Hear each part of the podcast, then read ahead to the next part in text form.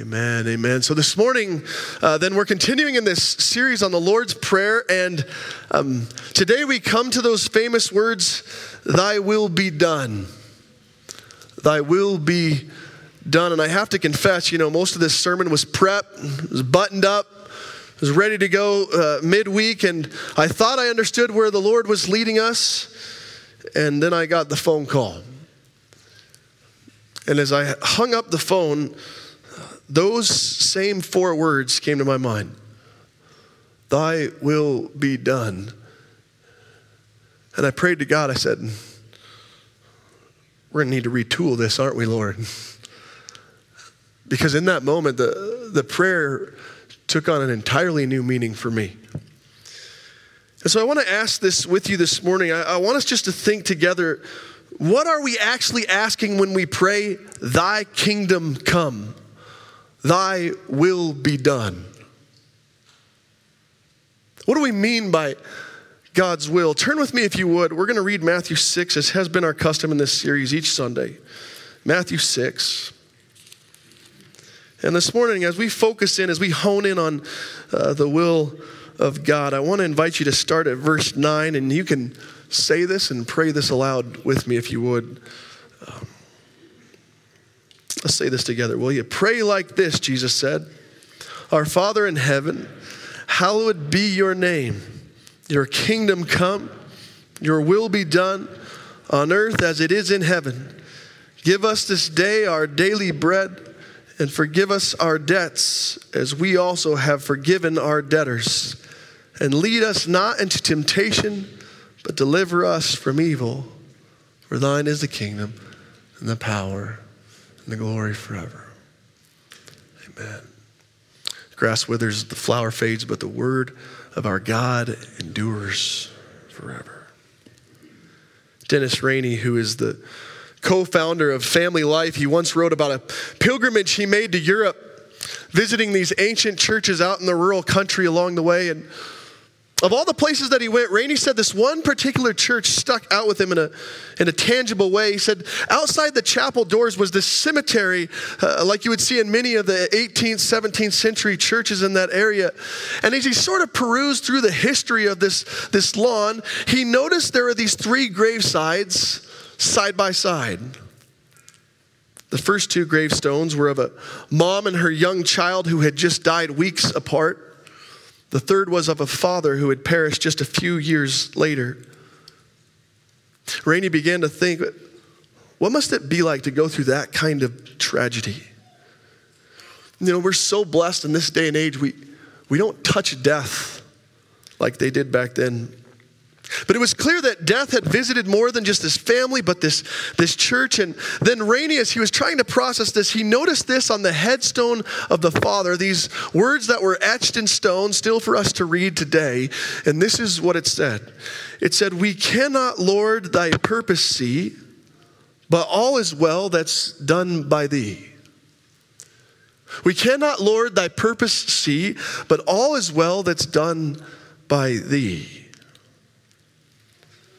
We pray the words, Thy will be done. I'll ask again, what, what exactly are we praying for?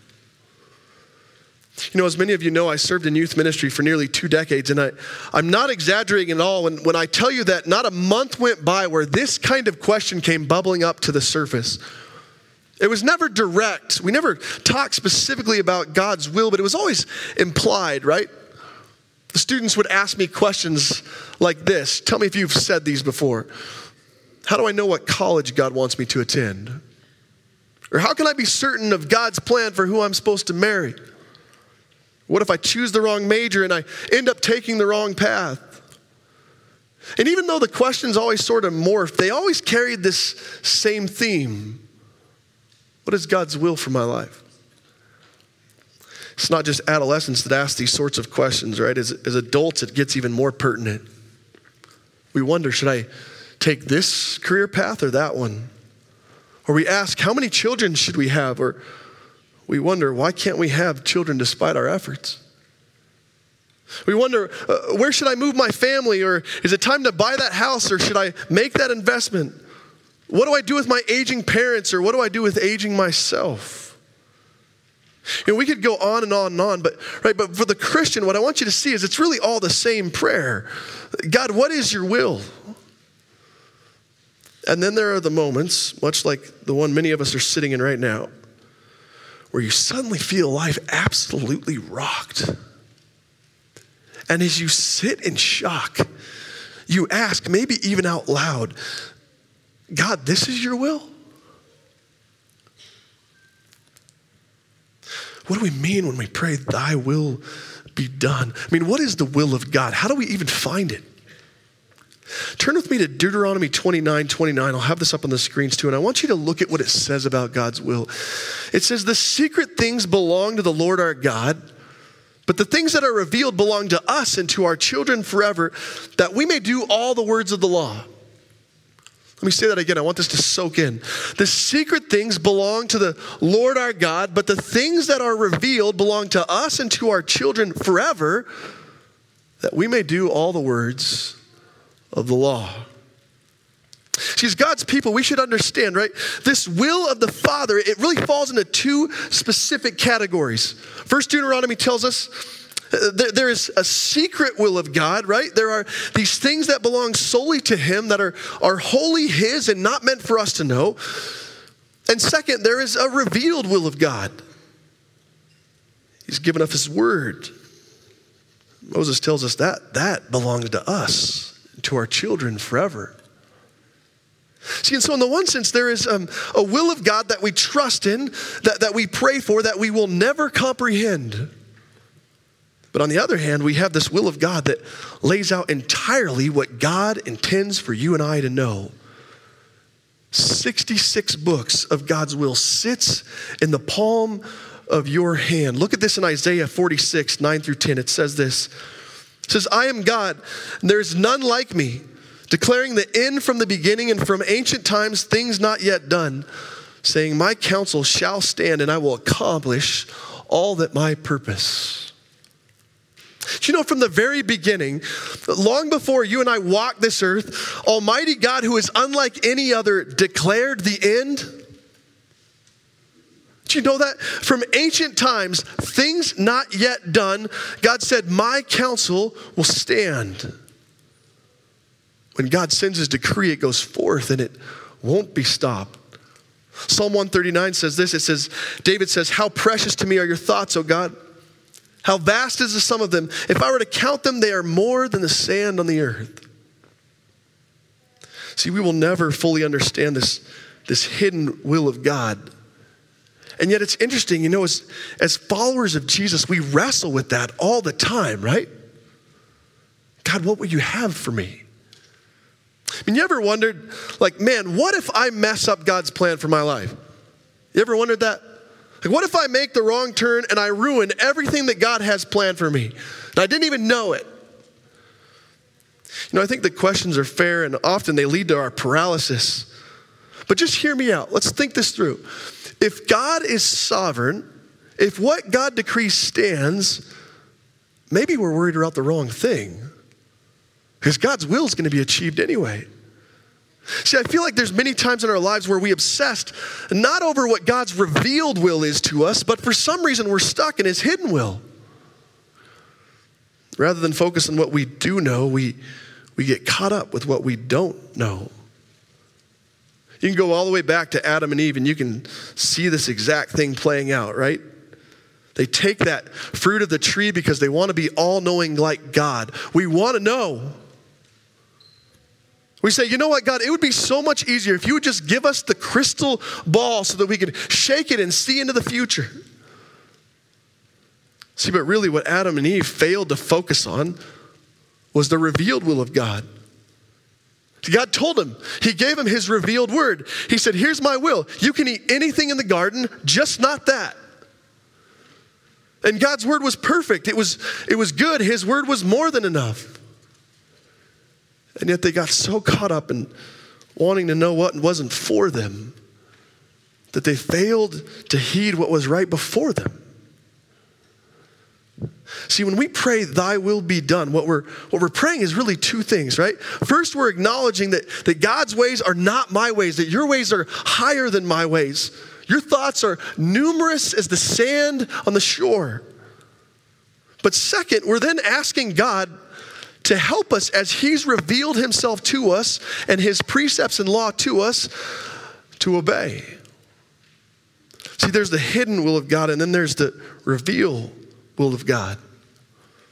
You might remember the story of Joseph and his brothers. You know, it's, it's ripe with all that, all the sin and brokenness, waywardness. Joseph brags about this dream coat to his brothers. We all know how that goes, particularly those of us who are younger in our families. His brothers, in jealousy, throw him into a pit, they sell him into slavery. And that one act causes this cascade of pain and suffering. You know, and as you read through that story, like you can't help but ask, like, what was, what was Joseph thinking as he was going through that trial? Did he question God's plan? Lord, why is this happening? Why would you allow this to happen to me? I certainly would have. You know, but it's interesting when you read the story, what you find is not a man who's trying to discover God's hidden will. Instead, he is laser focused on God's revealed will. He's focused not on what he doesn't know or what he can't know, but on what he does know. In fact, so much so that at one point we're told he faced the very real temptations of this, this woman, but he wouldn't do it, right? Because he knew God's word. He stuck to it, clung to it. And so soon enough, by God's providence, Joseph becomes second in command in Egypt. You'll remember. A famine hits the land. His brothers come crawling back, begging for help. And what does Joseph say? With tears flowing from his eyes, he said, What you meant for evil, God used for good.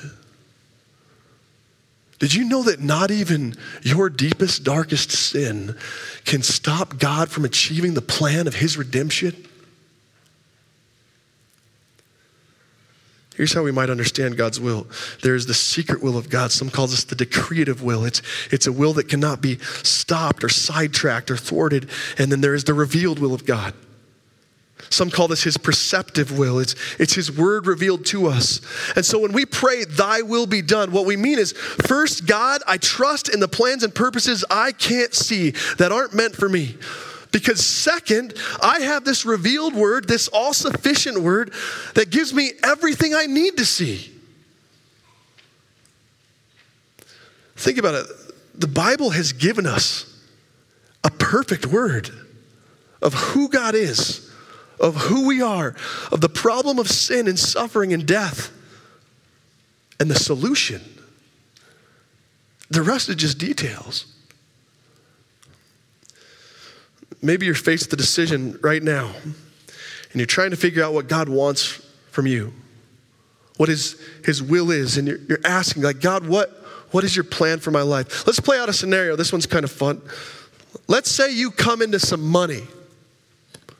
Okay? And, and you know God's revealed will is to be generous with that money, right? Because his word is clear on this. We're to tithe it, we're to give it to the poor, we're to bless others as we've been blessed. But after that, you think, well, how can I know God's specific will though? Like where do I where do I give it? Do I give it to the nonprofits in town? Do, do I give it directly to the beggar on the street? Do, am I supposed to give it to my family or my friends? I mean, the answer is easy from my perspective. You just give it to me. Here's my take if you are pursuing the revealed will of God, if you are prayerfully following this word, and you trust in it for your life, you should take comfort. The rest is freedom. John Calvin said this He said, Where God closes his holy mouth, I will desist from inquiry. John Calvin, he says, Where God closes his holy mouth, I will desist from inquiry. How do you know what job to take or if you should move or not or what should you should do about this or that decision in your life. A sermon's never finished until it's preached. And on my way to the Bozeman site this morning, Jen, who is a godsend, my wife, sent me four questions for us. Four questions. What does Scripture condemn and command? What does God's Word celebrate? What does it confront? And what does it then commit us to? I'll say that again. If you want to know God's will, start here. What does Scripture condemn and command? What does God's word celebrate? What does it confront? And what does it then commit us to? I wish I could give that to Jen, but that's Charles Spurgeon. See, that's where we begin to find our answer, right? In prayer, with trusted counsel and God's word open, that's how we find God's will. Then comes those moments where God's will has already been done. And all weekend, I have joined you. I don't know how we can't, but ask the question why? Why would God take a young girl with so much potential, a beautiful soul, who's to be the class president, who just took her senior photos five days ago, and take her from us? And here's the humbling answer we don't know why. We don't know. I don't have that answer, right? We will never know on this side of eternity why Delaney is gone. But here's my flowing thought. Hang with me. What if rather than focus on what we don't know, we return to what we do know? I want us to look at some scriptures together, and I'm going to read these, and I want you to think about what is God's revealed will through His word to us? What does it say to us about the Father's will for you and I's lives? Okay, so let's do this. Look at this in 1 Timothy 2 3. 1 Timothy 2 3 says, This is good and it is pleasing in the sight of God our Savior, who desires all people to be saved and to come to the knowledge of the truth. Again, this is a sit and soak. Let's think about this. This is good and it is pleasing in the sight of God our Savior, who desires all people to be saved and to come to the knowledge of the truth. What is God's will? First Timothy tells us his desire, his will is that all might be saved and that all might come to the knowledge and the truth of who Jesus is. See, that means when we pray, Thy kingdom come, whatever else you might find, paramount to God's will is His desire to see you and I come to the knowledge of Jesus Christ such that we would find salvation in Him. That's it, right? That's the entire reason Jesus came. Look at this in John 6 38. He says, For I have come down from heaven not to do my will, but to do the will of him who sent me. And then Jesus gets all kinds of detail oriented. In John 4 31, you know, the disciples are urging Jesus. They say, Rabbi, you need to eat. And Jesus says to them, He says, I've found, I have food for you, for, for, for me to eat you don't know about. The disciples are confused like this. They're like, well, who gave him food? And Jesus replies, My food is to do the will of him who sent me and to accomplish his work. What is his work? The Father's will is our salvation. The Father's will is whatever else comes to pass, you and I would know the truth, and by that truth, we would be set free. Jesus said, My entire life mission statement I am here on a search and rescue mission. I'm here to seek and save that which is lost. You want to know the, the, the, Bible's idea of the Father's will? Just turn to Luke 22 42. Jesus is in the Garden of Gethsemane. He's about to go through the worst a human being could ever suffer. It's, it's, it's imminent. And what does he pray? Not my will, but thy will be done. What is the will of God? With his word open, we could say many things, but really it all adds up to this God's will, hear me, is nothing less than the redemption and the restoration of a people fallen deep into their brokenness and sin. That's it. That's why the one verse all of us have memorized in the room is for God so loved the world. I think that means when we see the worst of this life, when we can't make sense of it, right? When we hear about genocide or famine or war or trafficking or disease or illness or Delaney's death. And we wonder why, God. When we pray, Thy will be done, what we're acknowledging is that even in the darkness, God has promised light. And what God decrees shall come to pass. Just consider with me the darkest moment, the most evil day in all of history, right? The worst day the world has ever known. When they killed Jesus, the skies went black. It seemed all hope was gone. What came of it? What did God do with the, the darkest day on earth? Jesus comes walking out of the grave. Nothing can separate us from God's love that is found in Jesus Christ. Maybe you're in a place right now where you're struggling to understand God, what is your plan? Maybe you thought at this age you would have been a lot further along in life.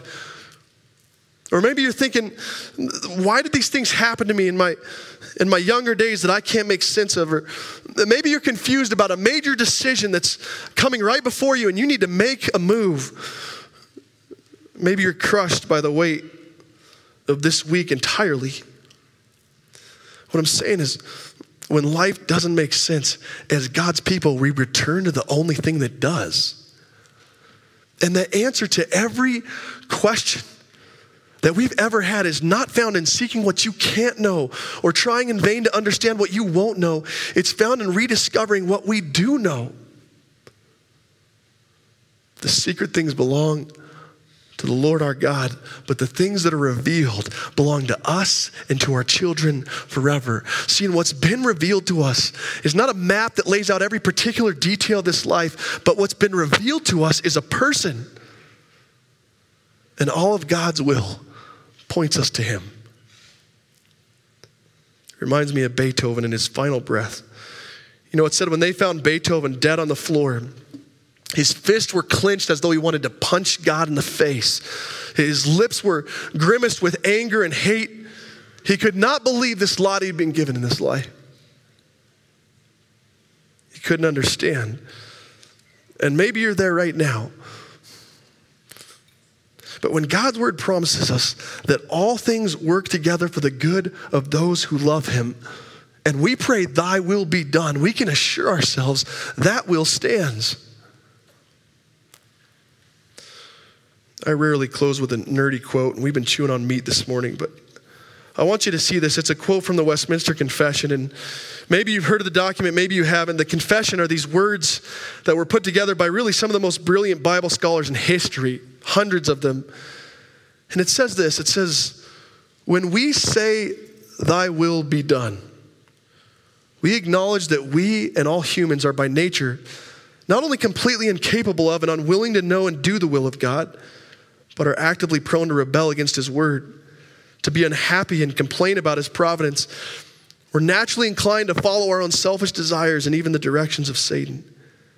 And so we pray then that God would, by His Spirit, remove from us and others all spiritual blindness, weakness, indisposition to spiritual activities, and perverseness of heart, and that He would, by His grace, make us willing to know, do, and submit to His will in every circumstance.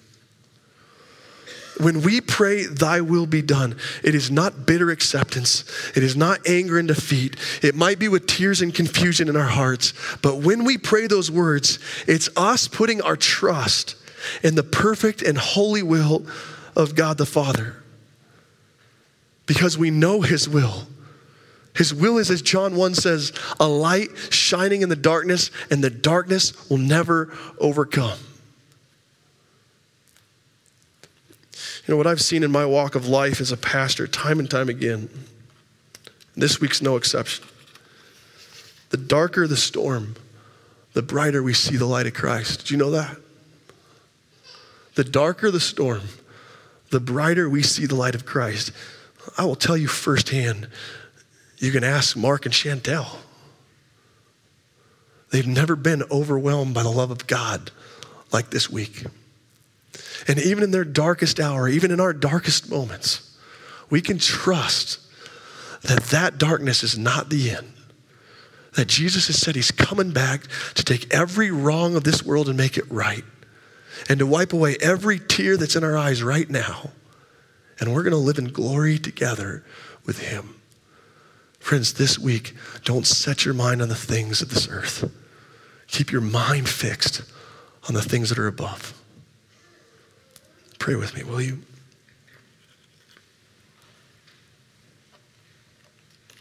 Oh, God. We have all found ourselves in the places of life, some even now, where we want to pray Jesus' words of, My God, my God, why have you forsaken me? And yet, Lord, we, we go to your word and we realize your will, and we know that Jesus was the forsaken one, not us. We know that Jesus took the curse on our behalf, that Jesus promised us he would never leave us, that by the Holy Spirit you are with us even now. And so, God, in those areas of life where we are longing for answers and where everything inside of us with rage wants to know why, God, I pray, would you turn us back to your revealed will? Lord, would you remind us again? Would you comfort us with the promise of your Son, Jesus Christ? And Lord, would we join him in saying, even through tears, not my will, but thine be done. Lord, give us that strength this week. In Jesus' name, all God's people said.